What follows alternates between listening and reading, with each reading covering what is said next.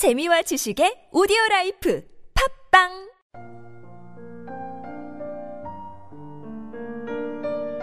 주님은 나의 최고봉 대속의 의미. 고린도후서 5장 21절 말씀. 하나님이 죄를 알지도 못하신 이를 우리를 대신해 죄로 삼으신 것은 우리로 하여금 그 안에서 하나님의 의가 되게 하려 하심이라 예수 그리스도의 죽음에 대한 현대의 관점은 주께서 우리를 불쌍히 여기셔서 우리 죄를 위해 죽으셨다는 것입니다.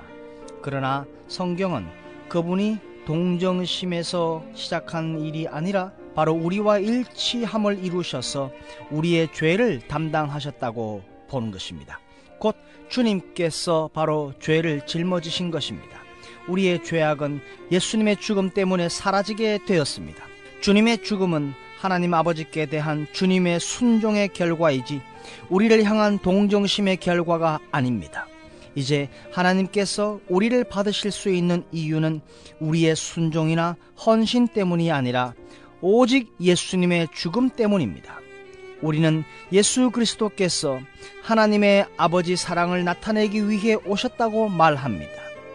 그러나 성경은 주께서 세상의 죄를 지기 위해 오셨다고 말합니다. 하나님의 아버지가 되셨다는 계시는 예수님을 구세주로 믿은 자들에게만 해당합니다.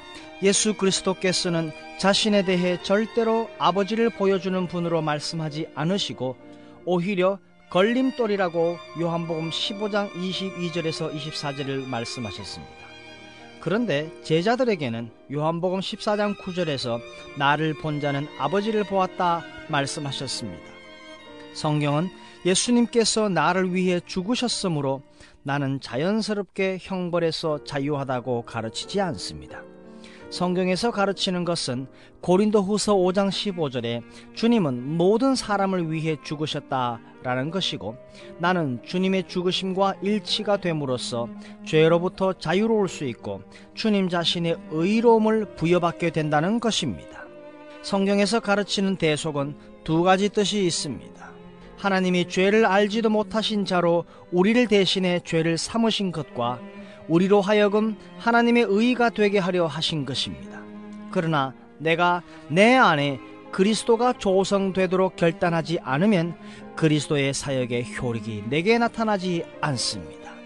오늘도 내 안에 이미 생명의 씨앗으로 우리에게 영생의 생명을 주셨던 그 예수 그리스도의 대속이 오늘 하루도 우리에게 의미 있게 다가오는 의미 있게 효력이 나타나는 하루가 되도록 우리의 입술과 생각과 우리의 행동을 내어드리시고 순종하며 대속의 의미 바로 그 구속의 의미를 선포하며 살아가는 하루가 되시기를 바랍니다.